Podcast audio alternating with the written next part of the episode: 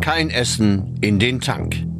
Umweltschützer haben ihre Forderung weit sichtbar auf das Rapssilo im Hamburger Hafen gehängt. Ihr Protest richtet sich dagegen, dass immer mehr Ackerfläche für Biosprit genutzt wird, statt darauf Nahrungsmittel anzubauen. Biokraftstoffe im Autotank sind umweltpolitischer Unfug. Wir stehen vor einer globalen Hungerkrise und jetzt noch Getreide, wertvolles Getreide in Sprit zu verarbeiten, ist verantwortungslos. Die Bundesregierung muss diesen Wahnsinn sofort stoppen. Essen gehört auf den Teller und nicht in den Tank. Biokraftstoffe werden dem Treibstoff an der Tankstelle beigemischt, um CO2 einzusparen. In der Energiekrise sehen die Hersteller zusätzlichen Bedarf. Wir können auch mehr Biokraftstoffe produzieren. Ähm, aber dann muss man auch den Fokus drauf richten. Ich denke, wir sind im Moment gerade in Deutschland in so, ein, in so einem Umbruchprozess. Die Herausforderungen, vor denen wir stehen, die sind gigantisch. Auch Landwirt Kurt Ehnke hat für das geplante Verbot von Biokraftstoffen kein Verständnis. Er liefert Getreide an eine Biokraftstofffabrik nahe Leipzig. Aber alles minderwertiges Getreide, das sich nicht zum Brotbacken eignet. Rund 20 Prozent seiner Ernte finden so den Weg in den Autotank. Als erstes kriegen wir das beste Preis für Brotweizen. Für hochwertigen Weizen mit viel Eiweiß für die Nudelindustrie kriegen wir noch einen besseren Preis.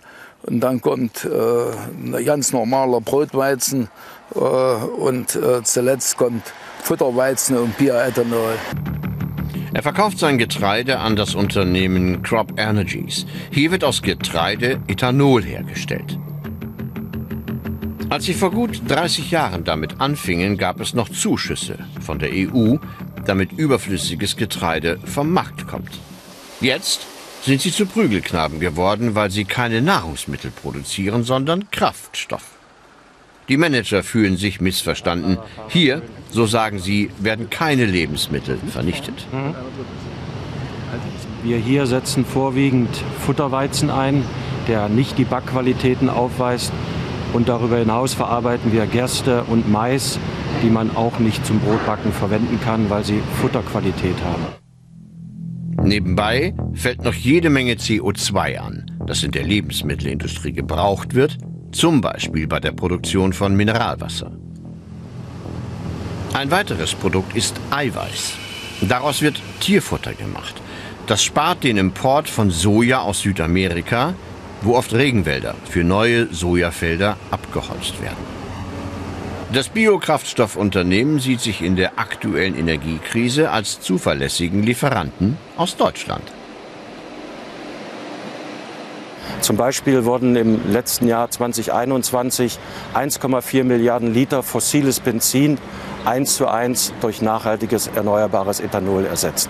Das ist eine Basis, die, die Abhängigkeit vom russischen Erdöl weiter zu verringern. Beispiel die Raffinerie PCK in Ostdeutschland. Sie wurde bislang direkt über eine Pipeline aus Sibirien versorgt.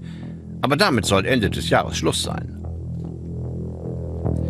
Biokraftstoffhersteller wie Crop Energies könnten die Lücke teilweise füllen und mehr an ihren Standorten produzieren. Aber der Gegenwind nimmt zu.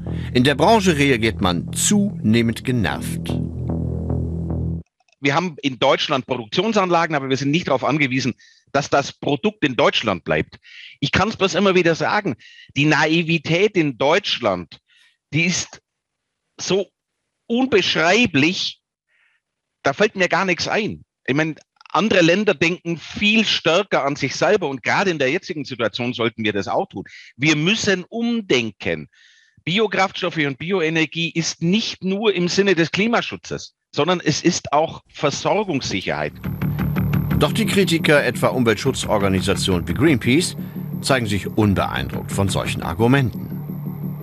Sie fordern, die Landwirte sollen auf den Flächen ausschließlich Lebensmittel anbauen. Biokraftstoffe sollen ein Auslaufmodell werden. Und wir haben die Lösung. Ein Elektroauto ist viel effizienter als ein äh, Fahrzeug mit Verbrennungsmotor, ist heute schon sehr viel klimafreundlicher. Das heißt, wir müssen diesen Ausstieg aus dem Verbrennungsmotor beschleunigen. Doch die Biosprithersteller haben eine andere Idee. Von Getreide könnte schrittweise auf Stroh und Mist aus Tierstellen umgestellt werden. Denn auch im Mist steckt noch viel Energie.